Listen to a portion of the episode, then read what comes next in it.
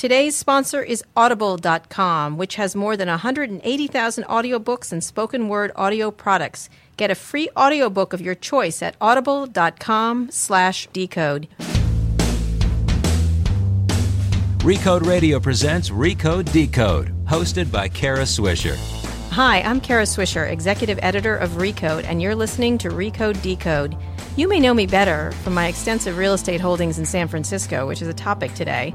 But I also, in my spare time, do a little tech reporting.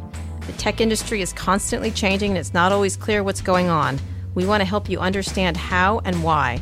On Recode Decode, we talk about where tech is going, where it's been, and how it affects everyday people. Which is why this week's interview in the red chair is particularly pertinent. We'll be talking to Roh Habibi, San Francisco real estate broker and one of the stars of the Bravo reality TV show Million Dollar Listing San Francisco. That's actually a small house, right, Roh? Million dollar listing. That'll buy you a studio or a one bedroom. Oh, all right. or- We'll get to that. We'll Yeah. get to that. Roh is one of the people intimately involved in how tech money is transforming the city of San Francisco. His TV show captures the explosive wealth in the city and how San Francisco's physical space is changing rapidly. And as only a reality TV show can do, there is drama, drama, and also drama. And Roh is in the middle of it all. Let's hear what he has to say. Welcome, Roh.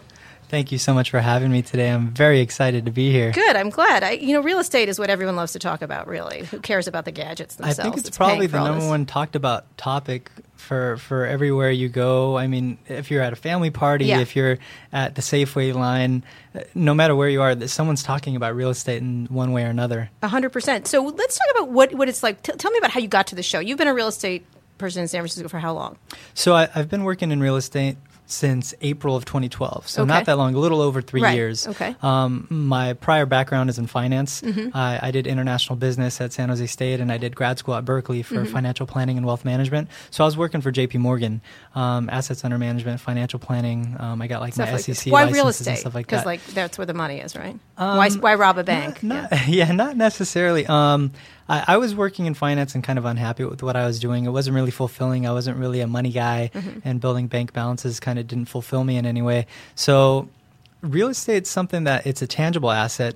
Um, it, it definitely is highly involved in people's portfolios for, for how they uh, acquire wealth and, and pretty much amass wealth over the years. You know, Carnegie said a quote that 90% of millionaires did so in, in one way or another through real estate.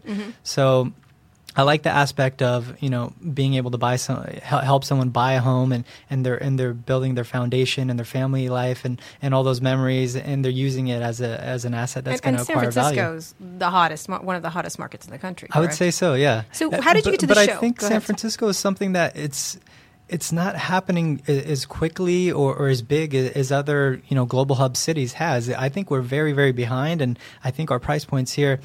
Sorry to the viewer out there, we're very cheap. Right. Oh, to sure. buy property okay, here in well, we're going to get into that because most people don't think that. Yeah. So, um, so talk about what, how did you get on the show? What was the the idea? Is that The this show, is a big? it's- It's, tech focused. This show is very tech focused. I around- think so because you know Silicon Valley has moved up to San Francisco, and, Mm-hmm. and the show kind of really is focused on San Francisco proper. Um, it's been a wild ride. It's been crazy. You know, they reached out to me back in November of 2012 Mm-hmm. when they when they came about wanting to do the show. They took a long pause and halt because they went over and did Miami instead. Mm-hmm. So two years later, they came back and reached out to several agents. You know, there's 4,100 agents in San Francisco, so they reached out to a plethora of people. You know, all walks of life, men, women, old, young trying to find a dynamic three people cast Mm-hmm. that's going to be interesting enough to watch, but also is going to be a captivating enough thing to watch over the next few seasons and, and to grow with these agents. Right. So, um, you know, they didn't exactly pick the person that's already doing a hundred billion a year. So the and- premise just seems to me is that tech people are sort of pricing everyone else out of San Francisco, and the idea of like what they want, how different they are. Talk a little bit about the the landscape right now, because you're saying it's cheap, but most people feel it's insane. Like right now, it's quite insane. And we have a, another site, our sister site, uh, uh, Curb, that talks about crazy like here's the closet for a million dollars and things like that and it's all because of some jackass at instagram that wanted to buy something you know or that can pay cash and stuff like that so Yeah. talk about the, the impact of tech on real estate here it's it's having an enormous impact. So just to put something in perspective, uh, commercial real estate is pretty much directly related to residential real estate. So in San Francisco proper, right now, sixty percent of the leased commercial space is for companies of technology. right So that means And they've there's been moving in Twitter. Oh, they're moving in like in droves. Salesforce. yeah, last year, 14 companies leased out commercial space of 95,000 square feet or more. Mm-hmm. That's like the biggest buildings, right? So LinkedIn as- has a building, right? Exactly. Yeah. I mean, Salesforce has a whole tower. Right. Um, you know, Google's here in multiple offices. So it's it's been one of those things where, as more and more pe- more people are, are influxed into the city, displaced from places like Ohio or New York City or other areas, Or Silicon having Valley to move, itself. yeah, having to move here to the Bay Area in San Francisco proper in general. There's just not enough inventory. Mm-hmm. There's not enough rental space. There's not enough places to buy. Um, this is why the price points are actually driving up very much so. And if you've written five, six, seven, ten offers, Mm-hmm. it comes to the point where you kind of get silly. You kind of get crazy. Mm-hmm. So that next offer that you do might be, you know, hundreds of thousands over asking. It doesn't make sense, but it's just the fact that you need a place to live. Right. And you're just tired of not winning. It, it's an ego thing too. It comes to the point where you need to win another bid. So you do that drastic measure that may not make sense. Which is you pay cash, or you you do, or you, there's no contingencies, or you agree to marry the daughter of the person selling the house, or something like that. You- promise to walk their dog for the rest of Yeah, their life. Right. So tell me a little bit. What, how are tech? pe- So here you have a city which has limited space because Yes. there's it's a peninsula. And it's, Uh-huh. There's just is what there is. Mm-hmm. Um, there's development going on everywhere. Um, happening, putting up buildings all along Market Street and stuff Mm-hmm. like that. There's all these headquarters going in Uber, Twitter, LinkedIn. Uh, you know, Google has a big space, but these are big towers now going up. Mm-hmm. Um, I think it was led by Twitter. Really, was the first. I uh, think after after the mayor gave the the tax incentives for companies of technology or just companies in general wanting to move in, especially to an area like that that mid market 9th Mm-hmm. Street area that was very sketchy. You know, now they call it you know the Twitter loin, but you know the tenderloin is do? definitely yeah. Who calls it the Twitter lawn? Everyone calls it All the right, Twitter okay, I'll- so I'll- I'll you know start doing the, that. the tenderloin is not so tender. Right. So now, now that companies like that are there, you know, they've built an apartment complex actually across the street from Right. Twitter Mm-hmm. that has, you know, thousands of units. And right now, there's 5,000 apartment units in the pipeline that are being built for people to rent out. And for as far as condos, for people to actually be able to buy and purchase, there's about 944 of them, which is not that much. Not that much. So let's talk about before we get to the crazy stories because I want to hear the crazy real estate stories because everybody likes those. Um, is it a problem creating the city, sort of the haves and have-nots? I mean, because you It do is. go down into the Tenderloin, which I still call the Tenderloin, and it is diff- It's hard. Yeah. You know, there's It's- issues of. Uh, it's just a it's a it's a little bit difficult and still sketchy down there. And the question is, what how, how do you build a city, and how are you a real estate agent? Here you are trying to jack these prices. Obviously, you want to sell more of them. Yeah, it's it's kind of a double edged sword. Mm-hmm. There's there's no question about it. There's gentrification going on here in San Francisco, and that's that's for certain. Um, right now, there's a big uproar going on in the Mission District because there's a lot of development going on, and not big developments, like you know, under 30 units for sure. Mm-hmm. But there's low income housing that's over there. There's people that have been there forever. There's people that are moving in over there, having them, you know, doing a mover move in eviction or buying a whole entire building and Ellis acting it in order for them to be able to, you know, refresh Mm-hmm. Let's it. explain. Ellis. Act is to is to evict people. Ellis Act means in. to evict a whole building right. and and it's not the best thing to do. You know, it is a capitalist society where people are trying to make money. Mm-hmm. Unfortunately, you know, with that comes that moral compass of, you know, do I feel comfortable moving all these people that have been here for 10, 15, 20 years out so I could make a buck? Um, that's Well, do you? yeah, that's people's own personal Do- thing. how do you feel I'm- about it? I'm not a big you- fan of it. Right. So what do you do? Because they want these condos, they want these places, they have tons of money. Yeah, um, it's one of those things where I, I'm very happy to say that none of my clients have ever done any acts. Mm-hmm. Um, I've been lucky enough not to have to deal with clients that are really, really in it to to change things for financial gain. Um, a majority of the clients that I've dealt with are buying single family homes, are buying Mm-hmm. condos to live in, possibly to rent out. Um, they understand that San Francisco is a very heavy rent control type of place for any building that was built before 1979. A- And I make sure they understand all this before they get into it. Um, as far as the tech client goes, they're looking for something modern. The main thing that really is driving them on, on where they want to purchase, though, is accessibility and amenities. They want to be able to walk outside their home, hang out at a bar, cafe, boutique shopping, restaurants. Um, you know, they, they take Uber around, they ride the Muni, they ride their bikes. It's a it's a completely different world from from what we were dealing with before, real estate related. Um, in Well, what kind of city does that create, though? I mean, this you know, a couple months ago, A lot there were more people, bike lanes. Yeah, I know. There's, uh, but there were people vomiting on buses because the buses are also an issue. You know, people going back that they bus people down, back and forth to Silicon Valley where these companies are. Mm-hmm. What kind of city is being created here? Because it, is it the haves and have-nots? It really is. And what do you do? What do you? What do you do? I mean, change is inevitable. Mm-hmm.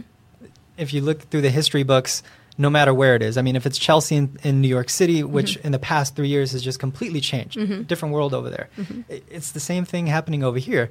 There, it's going to come to a point where price points are going to be so high that a lot of people are not going to be able to live in San Francisco, which is already happening now, which is what helps out the rest of the Bay Area. So right now, people that are being outpriced of San Francisco, they're moving over to Berkeley, which is our new Brooklyn.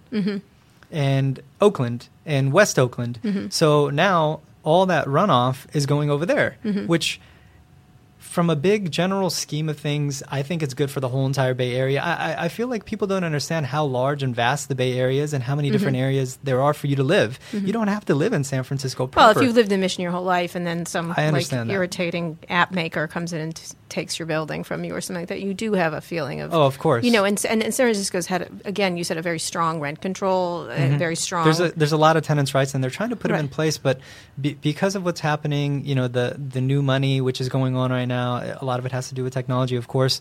Um, you know, de- definitely the whole the whole playing field is changing. These these young, you know, 20 somethings, very early 30s, they have enough money to come in and buy a, a building all cash and mm-hmm. and turn that into their incubator or turn that into their living residence or have a lot of their employees live with them because that's kind of a new trend for them. They want, you know, to be able to test people to have them come on board to their company. They want mm-hmm. to live with them. They right. really want to understand who these people are right. and what they're bringing to the table. These co-ops, these tech Exactly, co-ops, Exactly. yeah. So so it's it's just a completely changed world. It's a so, very different so, world here. So talk about you know you've been a real estate agent for a short time yeah. on this show. You you talk about some of the, the things that you were trying to get through on the show besides the drama of a reality of show course. like you want to fight course. with the person and yell over whatever but what are you trying to do and then i want to get into the stories of what what people are buying and what's going for, on for the show what i really wanted to do one of my main objectives was to take the veils off of what's going on in the San Francisco Bay Area. Mm-hmm. There's never been a show like this. Mm-hmm. There, you know, it's not a Los Angeles type of vibe. It's not a mm-hmm. New York City type of vibe where people are driving around in Rolls Royces and they have money and they show the fact that they have money or or buying, you know, $95 million penthouses in New York City. It's San Francisco is a very low key area. You don't know who's sitting next to you on the Muni. You mm-hmm. don't know what their net worth is it's it's a very like you cannot. You mean the judge, billionaire on the Muni? Yeah, I didn't see any this morning, you, but okay. You, you, can't judge a book by its cover, right. and and that's something that I appreciate about this town. Yeah. it's a very humble town. You don't really know what's going on, so everyone's pretty friendly, and you really get to know people without having any idea of what their finances are, and right. you don't have an ulterior so motive on get to meet culture. them. No, not, not at all. Culture.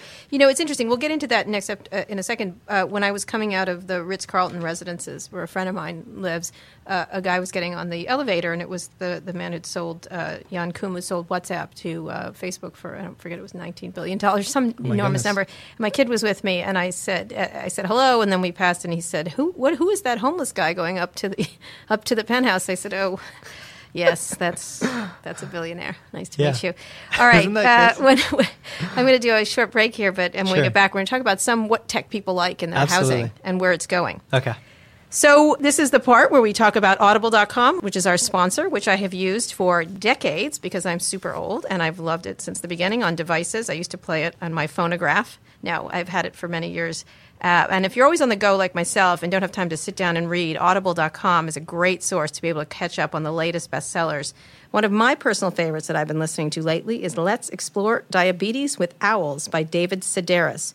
I know it sounds dire, but it's hysterical. I listen on the road and at the gym when I go to the gym, which is never. Audible.com is a leading provider of premium digital spoken audio information and entertainment on the internet. It has more than 180,000 audiobooks and spoken word audio products, and it carries it in lots of genres imaginable business, classics, history, self development, just to name a few. Audible is offering our listeners a free audiobook of your choice and a free 30-day trial membership. Just go to audible.com slash decode and choose from any of those audio programs. Download a title free and start listening. It's that easy.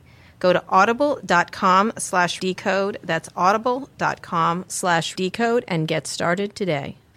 Now, Roh, talk about what tech people want. I want to talk a little bit about the home of the future, too, because do they want modern? What are they? What, tell me some crazy stories. What's the craziest tech story you've gotten on the show or, or is coming up? So I, I want to tell you a funny story okay, first. all right. Okay, so a gentleman calls me up last week, and we're chatting. He's like, "Hey, you know, how you doing? I live in the Mission right now. I'm I'm a pretty young guy, you know, so don't be kind of offset Mm-hmm. at how young I am and stuff like that. I want to buy something." So I'm like, "Sure, let's meet." So he's like, "Yeah, come on over." So he gives me his address. He lives in the Mission. So I get to his house. There's like seven kids that live there. Mm-hmm. This guy's like 19 years old. And it's mayhem in there, right? Right. It's just all these people. They're sleeping on cots. One person's sleeping inside the closet, literally sleeping Right. inside the closet. Right. So That's a condo, just so you know. yeah, right. So, so I'm meeting all these kids, and one guy's like, "Oh, you know, I, I'm from Virginia," and the other one's like, "Oh, I'm from down south." Mm-hmm. Other guy's like, "Oh, I live in Palo Alto." So all these kids are living together. They're all brainiacs. They're all very deep into technology. This kid that I'm dealing with, he's like, "Look, you know, I, I just got a whole bunch of seed funding for my company. I have money that I want to actually buy a place, so mm-hmm. we could we could all live together and, and do it that way." So I was like, "Great!" So we get in the car, we start going to look for properties. He's looking for something like three to four bedrooms, mm-hmm. a good amount of square footage. They want a backyard so they could have barbecues and, and hangouts and stuff like that. So he's like, "Bro, you know, you dress really well." And, and you know, obviously, he's not mm-hmm. really well put together. And, And I may like say you do. You look Well, fantastic. thank you so much. I appreciate that. So he, so he's like, "C- could you kind of give me some, you know, pointers on how to dress, Uh-huh. and and also, um, you know, I'm trying to get some dates. So you're, And so so now so I'm you're like, facilitator Yeah. so ways. so we're just having. The, I'm just laughing inside, and he's like, you know, I, I can't get a date.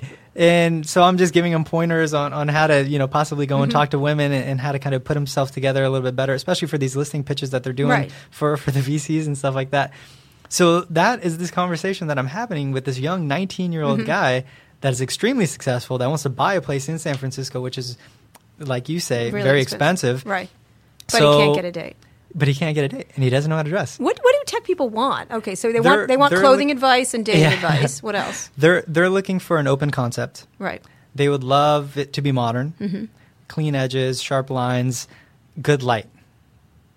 They a lot of the tech young guys and girls that I've dealt with, they want you know south facing light, which is great in the morning all the way until the afternoon.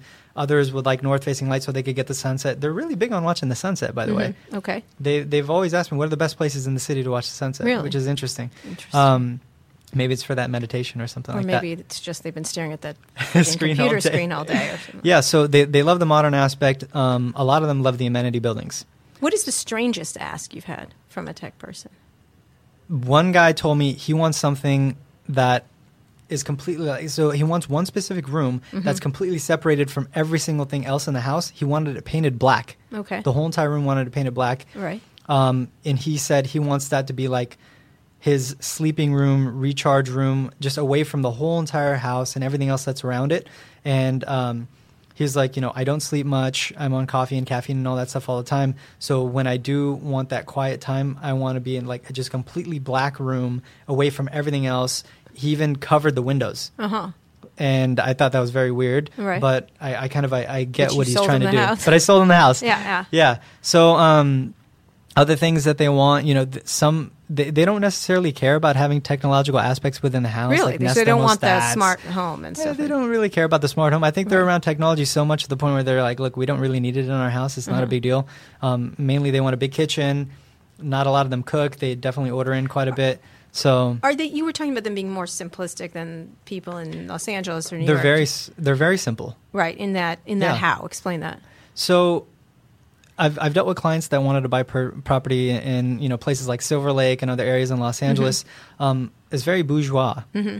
They they want the zip code. Mm-hmm. They want people to be able to have you know they want that street presence from the exterior. They want people to be kind of that wow factor of wow, oh my god, this person bought this home for however many dollars, and, and it's something that's very appealing and, and that wow factor.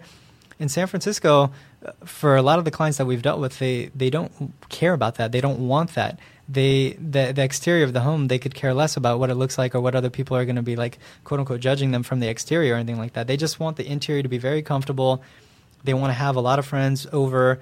It's a very community type of feel for a lot of them. Yet on the other side, you know, not just in, in terms of the issues around rich and poor, Mm-hmm. the really rich of old San Francisco has problems with the tech people because they're starting to buy those mansions in Pacific Heights and others. It's it's changing, yeah. yeah. So what? How how are they reacting to that? Because there is an old San Francisco here. that- There's very much so an old guard, and let me tell you, they they don't take to it with too much liking. yeah. because now this home that they've had for five generations the next door neighbor is this young kid Mm-hmm. That is kind of like ruining the demographic of their neighborhood and, Mm-hmm. and kind of it's it's something that definitely is going to take a lot for them to get used to. Um, people parking in different places, maybe parking in front of their parking spot, Right. So do- having people do they want the to buy those big houses, those big Pacific Heights houses, those big I would mansions up there? I would say not so much the younger. I Mm-hmm. would say the high level CEOs and starters of these companies. Mm-hmm. I think forever it will forever be that Pacific Heights is the trophy property in San Francisco. Mm-hmm. It's that trophy neighborhood.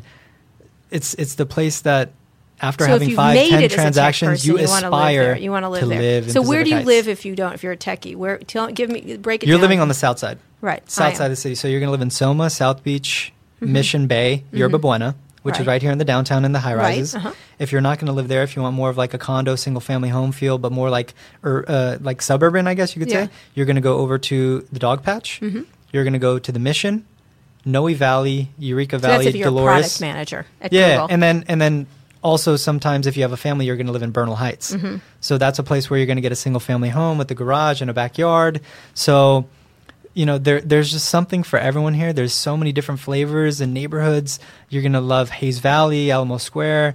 So there's just the city is really really cool. It's and there, so there's something anywhere. for everyone. Techies will live anywhere. Yeah, So but like it has to be it has to be anywhere. accessible though. Right, right. Accessibility is the the very important So, part, either to have- the Caltrain or to the Muni or to, to be able to get around. I don't want to focus on an ugly part of it. Have- you seen ugly parts of it though that you see with all this money? Because in the end, even the ugly part is the gentrification. right. That's the thing that's it's sad actually, you know, because you know you guys saw the Curb article probably Mm-hmm. not too long ago where someone in um, you know the Outer Mission raised their rent um, fourfold or threefold Mm-hmm. from like I think two thousand dollars to like nine thousand dollars, which it's the right for you know Mm-hmm. the the seller has or the owner of the home has the right to raise the rent. Right. You know, there's nothing wrong with that, but.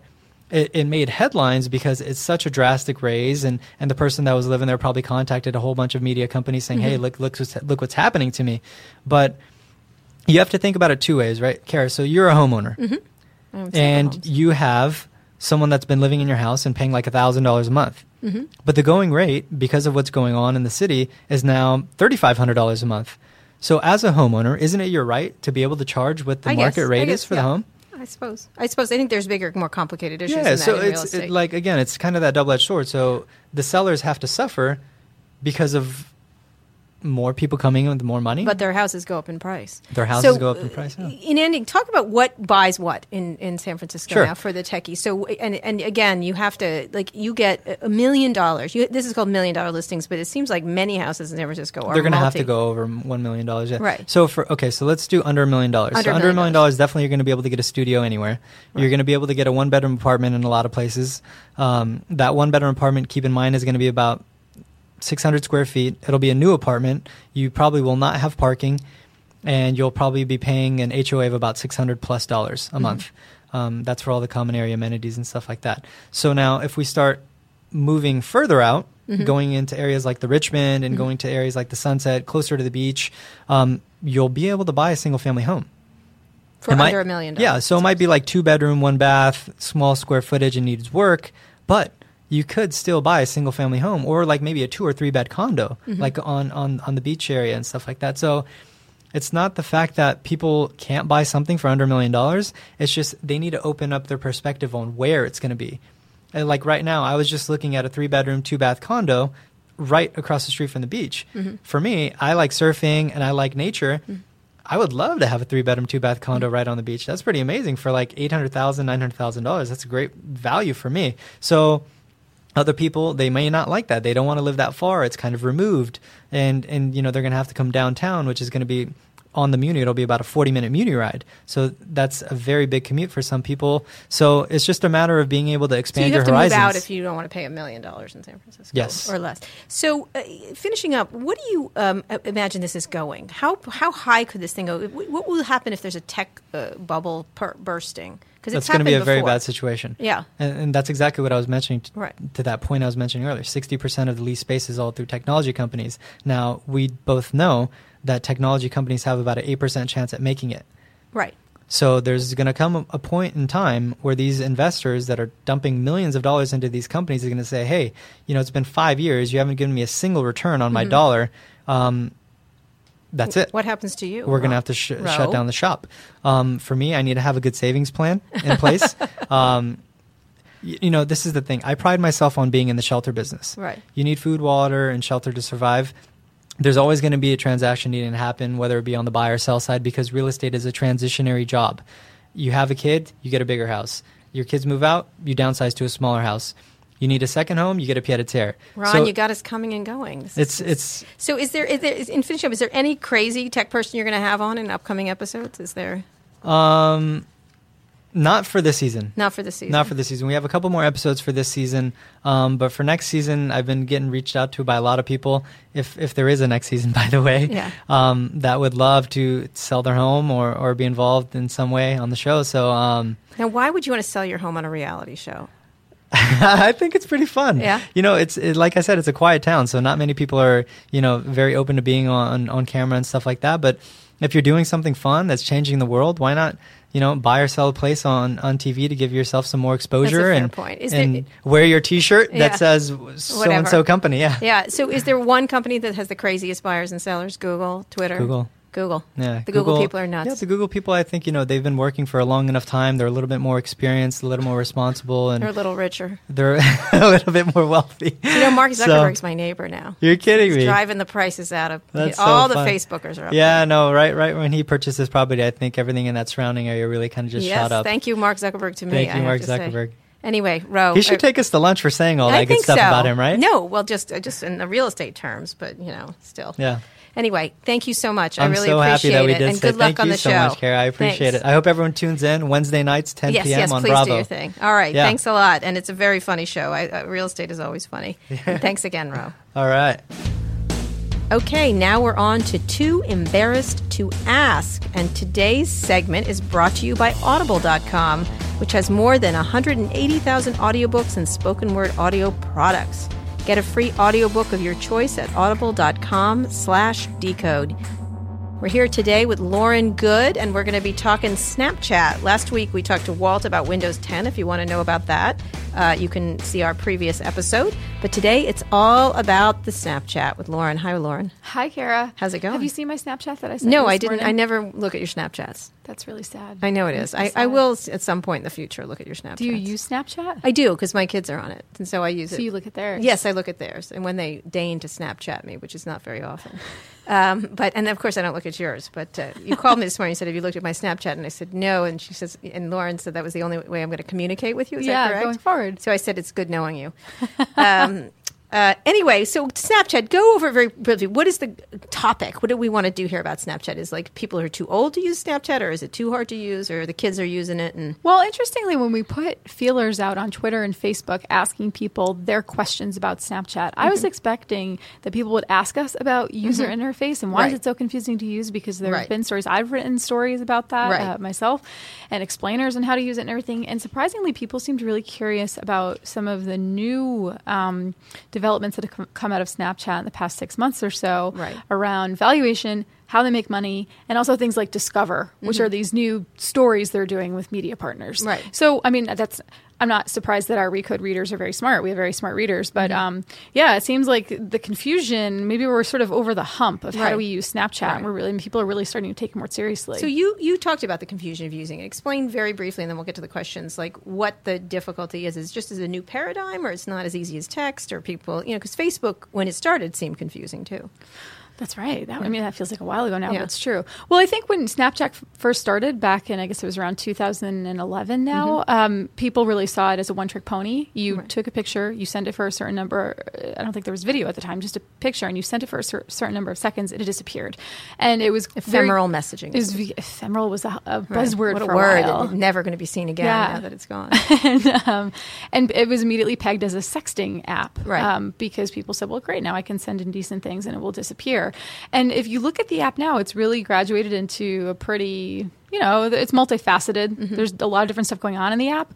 But as Snapchat has added more and more things to the app, you're sort of swiping through, and you're like, "Wait, where do I find friends and where do I find these discover stories?" So I think a lot of the confusion around the I, the UI stemmed from that. Just Right. as the app started Except to that, grow, you know, like. WeChat and others are doing that too. They're adding more and more Oh, features yeah. on. And They're commerce, all all, like it- all these communication mm-hmm. things are adding more and more features. So you're just going to see that from you're going to probably see a commerce thing from Snapchat. You see a, you know, you see a media thing now. You see all kinds right. of things. Yeah, they're, I mean, it's not just a messaging app anymore, and I think we're seeing that. So there's just it, it, as you start to pack more features into an app, you have to be very careful about where you're putting them in a way that like people are like, oh, it makes sense that I swipe this way and I would be able to perform this function. Right. And if that's not obvious in some cases, then the, there, you have people writing, "Am I too old for Snapchat?" Yeah, yeah, I am.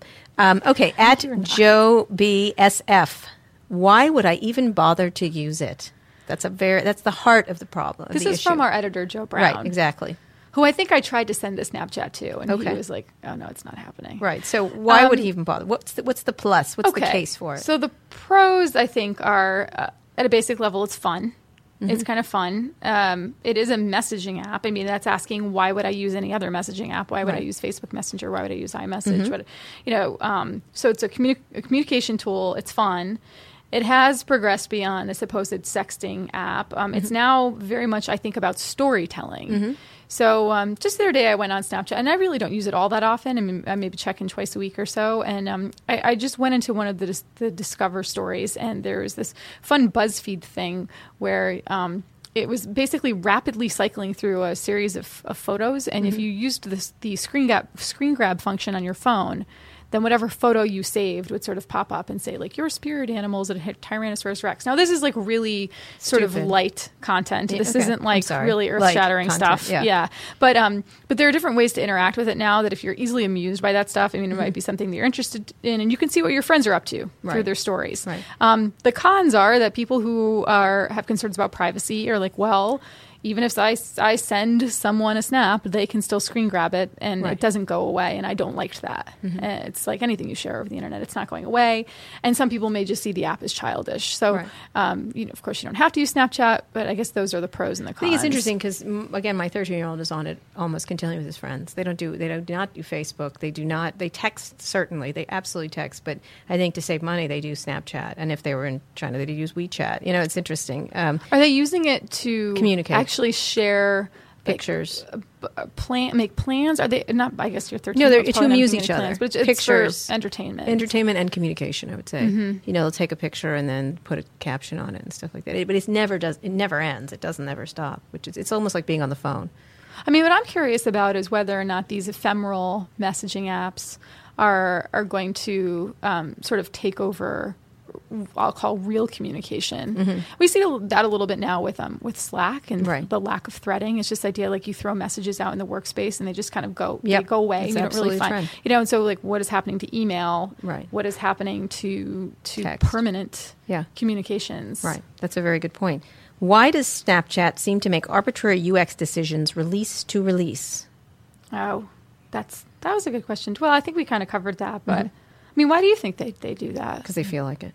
I think they're trying things. I think they're trying things as they grow their audience. and they're and they're just trying to cram it all into this one Yeah. app. Mhm. yeah.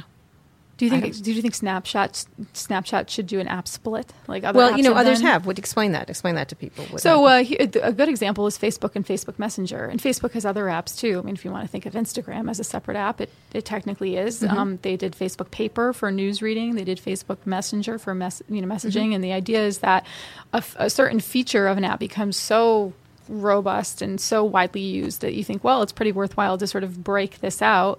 Um, it creates a separate user experience, but in some cases, it may also create a separate revenue stream um, coming in. So I guess the question is, should Snapchat get into the point where there should be separate Snapchat Right. Snapchat apps? Right. All right. Uh, buy one at buy one Bitcoin. Is there a monetization strategy besides beach towels? And the similar question from Spencer at Spencer Weiss dot at, at, at Spencer M Weiss. Are there enough ad dollars to support Facebook, Twitter, Snapchat, and will it find need to find another way to monetize? I want to know how that person got the handle "buy one Bitcoin." And Why just Do you know? I own one Bitcoin? Well, maybe that should be your handle. Yeah, it should be. I only Is own one. Bit- I have a single Bitcoin. Just you know, it's really doing. What is it worth well. right now? Whatever. I t- I paid too much for it. Um, so I guess it's not entirely surprising that this person named "buy one Bitcoin" is asking about money. Money, right? Um, Okay, so revenue for Snapchat is still a relatively new thing. They uh, let's see, they just advertising mostly. advertising mostly, and according to Recode's reporting, Kurt Wagner from our team has done a great job on this, and you have as well. Um, they just started rolling out their ad strategy last October, and they really started sort of ramping it up around the Thanksgiving holiday. Um, but they are making money. I think the last report we ran on Recode.net last week is that Snapchat is targeting around $50 million in revenue this year. And that was according to sources. That wasn't the company coming out and saying that. Um, we have and good sources, Lauren. we, we do indeed. Uh, and the company is gunning for a share of political campaign stuff that's going, that's starting to heat up and expects to bring in at least $200 million in revenue next year. Um, so, I mean, that's that's pretty good for something that started as, uh, let's call it a sexting app. Right, Um, absolutely. You love to say sexting. You know that?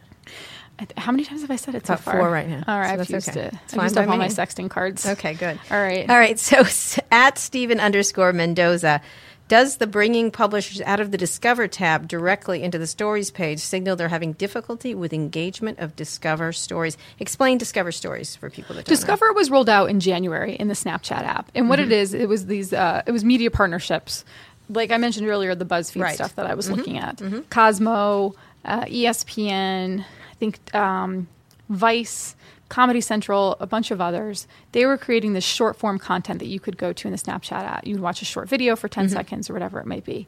Um, w- when it launched around January, it launched to a lot of buzz because people started saying, "Great, this is going to be like another revenue stream. This is going to make money." Um, and then in April, another publication, The Information, reported, based on sourcing once again, that the engagement had really gone down in the Discover stories. And so I think what this person is asking is um, the, a recent update to the to the Snapchat app now mm-hmm. shows you shows you the Discover stories a little bit more prominently, and whether mm-hmm. or not that's a signal they are having difficulty with engagement. Mm-hmm. Uh, it it could be that. I mean, certainly before the Discover stories weren't that easy to find. If you you got to a certain page in the app and you'd have to swipe left like once more to get to the Discover stories, and if you weren't thinking about swiping or you weren't there was nothing there indicating that, that they were there you'd have And to really you like, dig think into the app to find read them and consume here? Is this is you know they're trying? Obviously, Facebook's making a big play in this area. Very strong video presence. Yes. Google's been trying to do that. All kinds of companies are trying to engage users in these spaces reading content, and a lot of content providers are, including our owner and others, are scrambling to figure it out, and it's difficult. It's a really difficult question of where you find audience. There's a big debate of whether where you should be. Do you think this is uh, going to be one of the viable places to consume content? I think is it could all be. about Facebook and Google essentially. I think what's most interesting about Snapchat is that they have they have very active user base. Mm-hmm. At our code conference last May or this past May, Mm-hmm. um, CEO Evan Spiegel said I think that they have now 100 million daily active users. Mm-hmm. So the people are using this app. People that like the app are using it every day. It's not Mm-hmm. like people are installing it and then forgetting about it necessarily. So the engagement levels are really high, and so I think that if they can get if they can nail video and the video experience, it could become a legitimate platform for people watching this stuff. But the problem is, um, and this this um, person who asked us this question sort of nails this, is that it, that content was really kind of hidden before in the app. Right. So it's going to be interesting to see how Snapchat prioritizes that stuff in the app versus just the the basic the core messaging Right. features. Right. Um, but it could. It I mean, I, we've seen crazier things happen Right. in media and Absolutely. social you know, media over and, the past and- decade. And Facebook is, of course, getting into that area really strongly. Yeah. As is Google. Yeah, there's really interesting stuff going on the past couple days. Peter's been writing about it for Mm-hmm. Recode about um, a copyrighted video appearing on Facebook in places where Well, now they have the Google problem, right? Which is yeah, the YouTube problem. The YouTube problem. right? And And, by all dir- means, move at a glacial pace to remove it. yeah, that's true. So, f- g- g- thing of, what are the key things you have to know about using Snapchat? What are the what should you do if you want to start on Snapchat? What do you do? Give us like a quick walkthrough. Well, first you have to have an iOS or Android smartphone. Mm-hmm. It is not available on Windows, so sorry, Windows fans. You hear this a lot, but Mm-hmm. you're out of luck. Um, and I guess uh, if you're really going to get into it, you have to be someone engaged in it. It's not the kind of app where if you just duck in from time to time and you look at you know the snaps that people are sending you, you're like, what, what is going on? You know, I think the I think the um, the my story stuff when you look when you send stories out to your friends and they can view it for a limited unlimited number of times for 24 hours and you can view theirs that's kind of interesting um, you can send a, a a photo or a text message or a video in Snapchat. You no longer have to hold down on the image that someone sent you in order to view it. Mm-hmm. I mean, it's sort of it's one of those things that now that I'm I'm talking about it, I feel like what is this app I am describing to people who have never used Snapchat before? It does kind of sound like this mysterious unicorn right. weird thing. Right. Uh, but uh, yeah, I guess those are the basics They're if the you're basics. looking to get into Snapchat. What would you say? I mean, you've used it. I, I use text. I use text. I think I just use text just as much. And I, because I have an unlimited text plan. But if I didn't, if I was in another country, I'd use all of these. I'd use WeChat, I'd use Snapchat. Um, I would use these messaging services. I think they're super robust. And when I was traveling, for sure, I used um, WhatsApp everywhere I went yep. because it was inexpensive. It was on Wi-Fi and it was very robust, and I was able to. I think it's just a question of having where your audience is, the, who you're talking to. That's mm-hmm. really the absolutely going forward. It's funny when I was confused about Snapchat. Maybe it was sometime last year when I was writing about it. Um, Walt actually helped me figure out how to use it. He said, "Well, you swipe this way and you do this, and then you do this." And it, I said, "How often are you using Snapchat, Walt?" Well, but yeah, Walt see, Mossberg, the Snapchat secret expert. life of Walt Mossberg. Lauren, thank you so much. Thanks, Kara.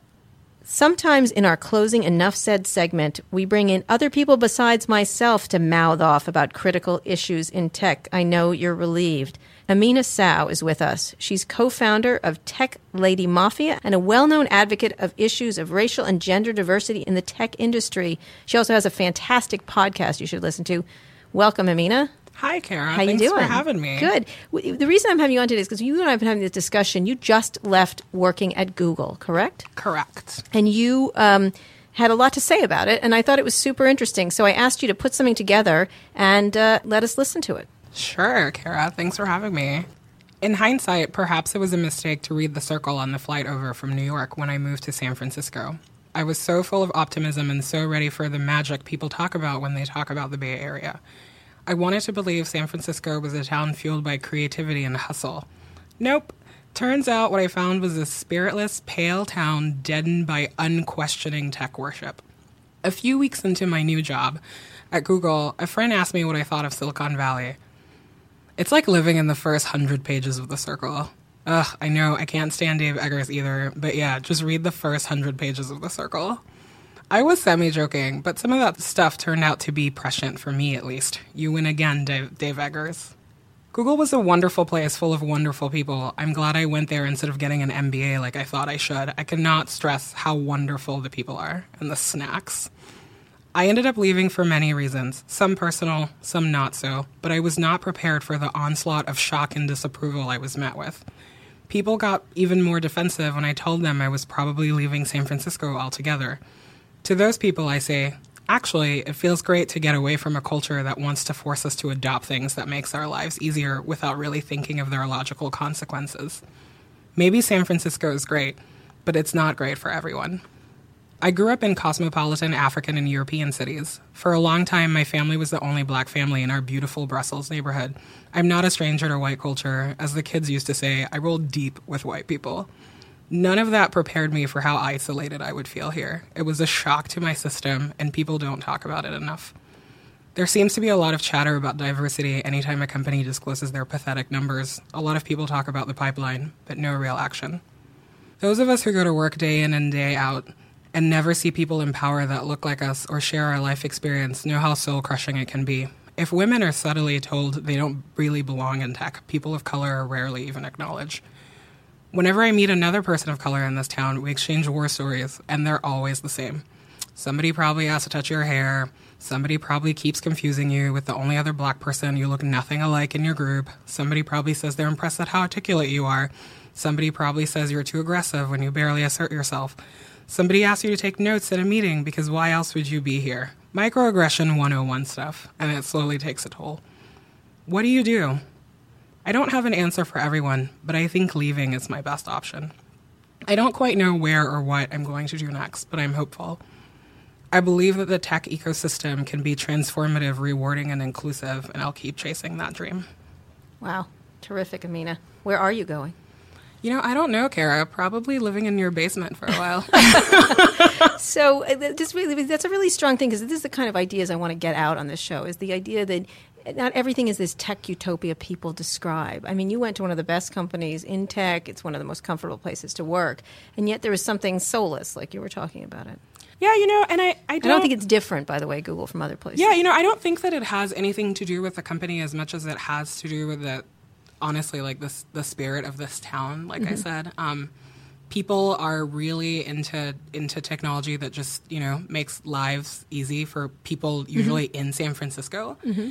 And because there's not any diversity, nobody really questions how this affects people that you know look different than your regular tech worker. And how do you change that? Is there a change to it, or is this sort of a like a group think that you can't get rid of? I mean, earlier we talked about real estate. Like it's just they've created this sort of bubble of a place. I think that you can change it. I think that the deeper question, honestly, is do people want to change it? Right. Because, um, you know, last year all of the tech companies released their diversity numbers, and honestly, they were pathetic. yeah. it was it was pretty laughable. Right. And then a year later, after all of this talk, all these think pieces, all of this, you know, like white people Powell, pretending they care, you know, yeah. they care. Right.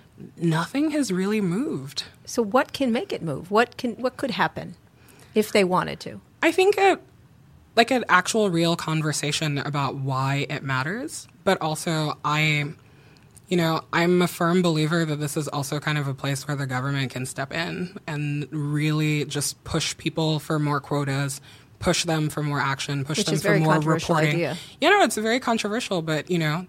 Th- these companies just are not hiring people of color. They're not hiring women, and it's not because they're not there. If you look at the actual, you know, the pipeline, I'm making this, I'm making um, scare quotes because I hate that term so much. People are there and they're not being hired, you know, and um, and I hear this a lot from a lot of a lot of like especially women and other people of color I know where they'll say, I've applied to this place like you know four different times and I'm not even getting like a screener interview or I or you just you don't fit the profile. Right. And I think that that's something that you know we need to really dig deeper into. Absolutely. Absolutely. So are you relieved you're leaving? Um, am I relieved I'm leaving San Francisco? Yes. It's And where uh, New York? uh, Washington? You know who knows. New York, LA, you know, and not to say that any of those people, those places are, are better. You know, Right. I, I really want to, well, they're better for some things. I really want to stress that. But I think that something really sinister happened in San Francisco very fast. Okay. and um, no, I, I feel I feel really strongly about Yeah. it. This this town, it, it is very weird how uniform, uh, you know, this like tech worker experience can be. And people are people are really reluctant to break out of it. Well, that is something to think about. Thank you so much for your incredibly thoughtful essay and your thoughts. I'm Kara Swisher. Thanks for listening. We'll be back next week with Vijaya Gadde, the General Counsel of Twitter, and much more. This has been Recode Decode, hosted by Kara Swisher. For more hard hitting interviews with insiders from the worlds of tech, media, and politics, subscribe to Recode Replay on iTunes. Featuring candid conversations with leading voices like Snapchat CEO Evan Spiegel, Uber founder Travis Kalanick, reality star Kim Kardashian, Shark Tank host Mark Cuban, and presidential candidate Hillary Clinton, President Obama, and more. They're all on Recode Replay. Thanks for tuning in.